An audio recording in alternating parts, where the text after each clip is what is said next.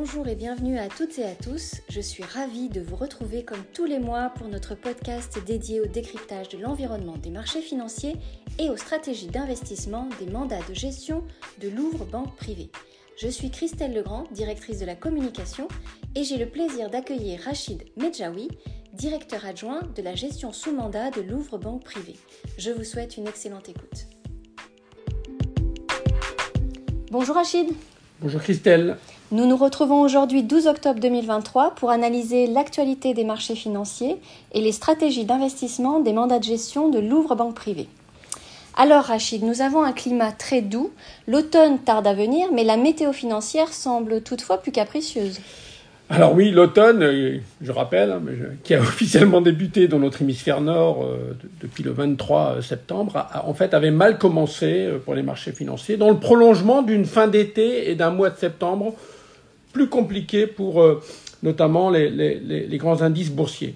Euh, je rappelle juste en effet qu'après trois trimestres consécutifs de hausse, les marchés actions sont euh, entrés en mode de consolidation à partir de la fin juillet. Alors si le recul, Christelle, sur le troisième trimestre reste assez limité, puisque les actions mondiales perdent à peine 3%, et eh bien la baisse est plus significative par rapport au point haut de fin juillet, puisque les grands indices euh, boursiers reculaient euh, de plus de 7% à fin septembre. Alors malgré euh, des profits des sociétés cotées encore solides, les investisseurs semblent en effet vouloir davantage intégrer, mais sans pour autant les exagérer, les différents défis ou épées de Damoclès pour la valorisation des actifs financiers. Christelle, encore une fois, ces risques se sont quelque peu atténués depuis le début du mois d'octobre. Le prix du pétrole qui, a, qui avait flambé depuis fin juin, plus 30% en traitant au-dessus des 95 dollars, eh bien, euh, le baril a perdu 10 dollars en quelques jours, moins 12% pour se stabiliser autour des 85 dollars le baril, et ce malgré les derniers événements dramatiques au Moyen-Orient.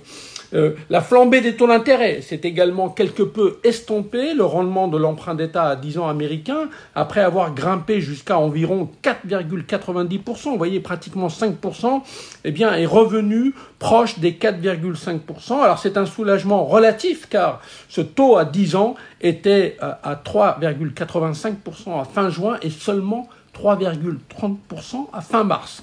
Euh, même dynamique pour le rendement de notre emblématique OAT à 10 ans, flambé jusqu'à environ 3,6%, puis détendre depuis le 4 octobre pour revenir autour des 3,30%. Là aussi, soulagement relatif, car le, rendement de l'OAT était à peine à 2,85% fin juin et à seulement 2,65% à fin mars. Donc, marché Christelle nerveux, mais qui réussissent à limiter les dégâts et à se reprendre à l'image de notre CAC 40 qui a franchi à la baisse le seuil des 7000 points, mais qui a réussi à rebondir pour revenir autour des 7200 points. Continuons par ce coup de chaud sur les marchés obligataires. La hausse des taux d'intérêt ce n'est pas encore terminé, Rachid? Alors, est-on proche du pic euh, après cette flambée des taux d'intérêt? Alors, pour les taux d'intérêt monétaires, les taux courts, comme on dit, qui sont directement contrôlés par les banques centrales euh, euh, et qui ont été fortement remontés pour éteindre le feu inflationniste, je pense que là, il est raisonnable de penser que le tour de vis des banques centrales touche à sa fin, en particulier pour la Réserve fédérale qui a porté son taux d'intérêt de quasiment zéro à 5,5% en à peine deux ans, il est probable qu'il n'y ait plus de relèvement euh, devant nous. Pour la Banque Centrale Européenne, le travail, si je puis dire, est aussi quasiment terminé, mais il est possible, voire probable, d'assister à encore à un ou deux tours de vis supplémentaires qui porteraient le loyer de l'argent à court terme entre 4,25% et 4,50%. Mais vous voyez que même si euh, ça doit continuer, on n'est pas loin du, pic. Alors pour les taux obligataires, qui je le rappelle, sont beaucoup plus importants pour le financement de l'économie, alors là pour le coup la visibilité reste très faible. Euh, les niveaux atteints apparaissent très élevés si l'on zoome sur la période depuis la pandémie du, Covid. Euh, il est donc très tentant de vouloir profiter de taux longs supérieurs à 3% en Europe et supérieurs à 4,5% outre-Atlantique pour réinvestir. Euh, mais si vous dézoomez, si on regarde des choses sur plus longue période, en fait, 3% ou 5% ou 4%, c'est des taux qu'on avait, qu'on voyait très largement avant 2008. Donc, ce n'est pas non plus quelque chose d'extraordinaire. Donc, je pense que qu'il faut commencer à prendre date euh, en termes d'investissement, mais il faut investir avec modération, Christelle, sur les, obligations. Pourquoi? Parce que les cours actuels de ces obligations intègrent déjà des anticipations de réduction des taux par les banques centrales en 2024. Alors ces attentes, je le disais, ne sont pas déraisonnables, mais elles sont loin d'être garanties. L'inflation va continuer de se modérer, mais, mais cette inflation pourrait s'avérer plus collante, plus persistante que prévu, et donc obliger les banques centrales euh, non seulement à maintenir des taux intérêt élevé, voire peut-être être obligé de les remonter euh, de nouveau. Mais surtout, il y a le risque que les investisseurs demandent une prime de risque plus élevée face à une croissance nominale plus forte pour cause de résilience de l'activité économique et de persistance de l'inflation.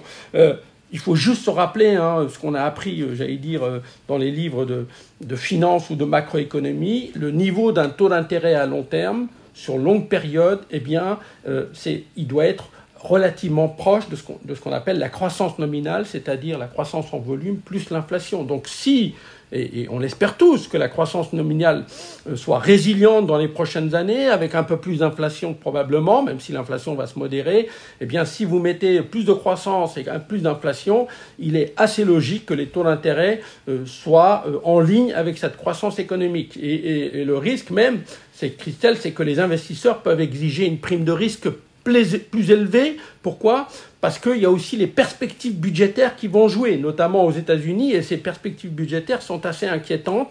Les États euh, euh, américains, la République française et, la plupart des grands États vont avoir un, rythme d'émissions obligataires très élevé au cours des prochaines années pour financer tous ces programmes euh, nécessaires liés aux investissements dans la transition énergétique et pour financer tous les défis de souveraineté économique et euh, géopolitique.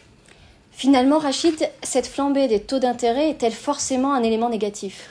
Alors, ce, retour, vous avez, raison de poser la question, parce que c'est, pas, euh, voilà, il ne faut, pas croire que cette hausse des taux est forcément euh, une très mauvaise nouvelle. Je crois que ce retour à une rémunération positive de l'argent à court terme et à long terme est une bonne nouvelle pour les, épargne, les épargnants, puisqu'aujourd'hui, vous pouvez, euh, j'allais dire, rémunérer notamment toute l'épargne de précaution, toute l'épargne d'attente, pratiquement aujourd'hui sur des niveaux compris entre 3 et 4% Mais il faut admettre que c'est un choc pour ceux qui ont besoin d'emprunter et pour ceux qui ont euh, investi sur des solutions d'investissement très chargées en obligations ces dernières années. On rappelle, Christelle, que lorsque les taux montent, le cours des obligations anciennes chute. Euh, à titre d'exemple, un investisseur ou un épargnant qui aurait acheté une, euh, OAT à 10 ans, donc une obligation de, de l'État français fin 2019 et qui serait obligé aujourd'hui de la vendre, eh bien, il subirait une perte de pratiquement 20%. C'est perdre 20% en, en, à peine 3 ans sur une obligation d'État, c'est du, jamais vu. Alors, euh, plus globalement, cette hausse des taux, bien entendu, Christelle, ça, va, ça pèse et ça va continuer de peser sur la croissance économique. Forcément, euh, beaucoup de projets de dépenses ou d'investissements ne sont plus viables avec des taux d'intérêt qui ont pris plus de 4 points en à peine deux ans. Et en particulier, euh, ça va être très compliqué pour les entreprises qui ont des bilans fragiles. D'ailleurs, le nombre de faillites, comme vous le savez, est en forte hausse dans pratiquement tous les pays, que ce soit de, ce côté-ci ou de l'autre côté de, l'Atlantique. Alors, et on peut reprendre le vieil adage rendu célèbre par Warren Buffett pour symboliser un peu ce choc, c'est, euh, vous savez, euh, Warren Buffett disait, c'est quand la mer se retire que l'on voit, euh, que l'on voit ceux qui sont nus. Bah, forcément, vivre avec des taux d'intérêt à 4 ou 5% c'est beaucoup plus compliqué pour ceux qui ont des bilans fragiles que de, que de vivre, d'investir, de vivre avec des taux d'intérêt proches de 0% Alors, cela étant dit, l'économie et les marchés peuvent vivre et même bien se porter avec des taux d'intérêt à 4 ou 5% C'était la situation avant 2008 on voit même des choses contre-intuitives, Christelle. La charge d'intérêt baisse pour certaines sociétés cotées très riches en cash, notamment les sept, les sept magnifiques aux États-Unis, les fameuses large cap tech américaines qui, qui, sont très gorgées en cash et qui donc profitent de la hausse des taux d'intérêt. Et on voit même certains segments immobiliers commencer à se reprendre aux États-Unis et en Australie, marchés immobiliers, comme vous le savez, qui, qui sont en avance cyclique par rapport à, à l'Europe. En fait, le point important, Christelle, c'est ce qui est important, c'est que le niveau des taux d'intérêt réels, c'est-à-dire les, taux d'intérêt ajustés de l'inflation, il ne faut pas que ces taux réels passent durablement au-dessus des taux de croissance économique, sinon ça devient compliqué. Et surtout, il faut que la visibilité sur le niveau d'équilibre des taux d'intérêt revienne un peu. C'est-à-dire que, encore une fois, des taux de 4 ou 5, c'est c'est comment dire, c'est absorbable par, globalement par l'économie et les marchés, mais il faut que les investisseurs, les, les chefs d'entreprise puissent avoir une visibilité sur, au fond, quel va être le niveau un peu maximum, parce que sinon c'est très compliqué euh, à investir. Passons, Rachid, si vous le voulez bien, à la hausse des prix du pétrole. Faut-il craindre une nouvelle flambée du prix de l'or noir avec ce nouveau contexte géopolitique?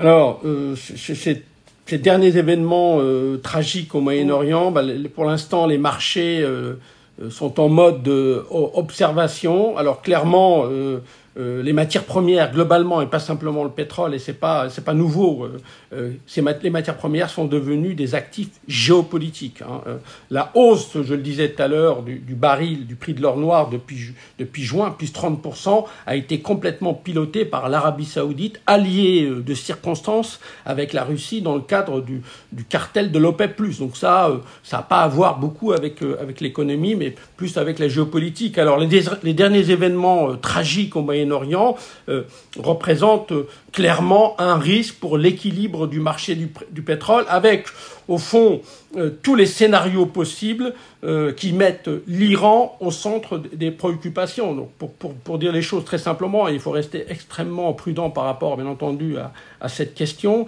Euh, tant que il n'y a pas d'embrasement généralisé, en particulier tant que, euh, d'une manière ou d'une autre, l'Iran ne rentre pas euh, directement, euh, je dirais, dans, l'équation, je pense que l'impact sur les prix du, baril peuvent rester limités et on retrouvera plutôt un jeu classique offre de demande lié à la croissance en Chine, à bien entendu des problématiques géopolitiques avec l'Arabie saoudite et, la Russie, mais, mais ça devrait être contenu. En revanche, si nous avions par malheur un embrasement et je le disais, une implication, une entrée en jeu directe en particulier de, l'Iran. Euh, il faut savoir que l'Iran est revenu comme exportateur depuis maintenant 2-3 ans, plus de 2,5 millions et demi de barils jour euh, qu'elle exporte. Euh, c'est clair que si ces 2,5 millions et demi de barils jour disparaissent comme ça pour des raisons euh, diverses et variées, il est clair que l'équilibre du marché du pétrole va être profondément touché et on peut avoir une une nouvelle flambée.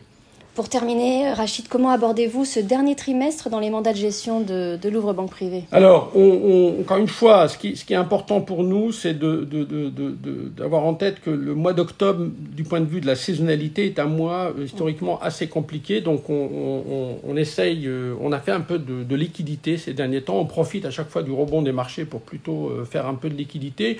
Non pas qu'on est négatif sur le, le moyen terme, puisqu'on considère, encore une fois, que les perspectives macroéconomiques, j'en ai pas beaucoup parler, mais elles sont plus compliquées en Europe, mais elles sont euh, assez excellentes, euh, en particulier aux États-Unis. Euh, donc on, on, fait un peu de, on a fait un peu de liquidité au cas où, au cas où on aurait un trou d'air sur le mois de sur le mois de, d'octobre et clairement les derniers événements géopolitiques bah, vont vont un peu dans ce sens-là. Euh, mais encore une fois, on n'a pas fait non plus, euh, c'est pas une posture très négative, sinon on aurait beaucoup plus de, de liquidité. En revanche, ce qu'on fait et continue à faire, c'est de favoriser le marché américain. Là, pour le coup, en termes d'allocation géographique, on est assez surpondéré sur les actifs américains au détriment de l'Europe et, et des émergents. Et puis on fait très attention aux, aux, valeurs dans lesquelles on investit. On essaye d'investir dans des valeurs ou des secteurs où les bilans, je le disais tout à l'heure, nous paraissent assez, euh, assez solides. Bon, merci Rachid pour ce décryptage. Nous vous donnons rendez-vous le mois prochain pour un nouvel épisode. Au revoir Rachid. Au revoir Christelle. Au revoir à tous.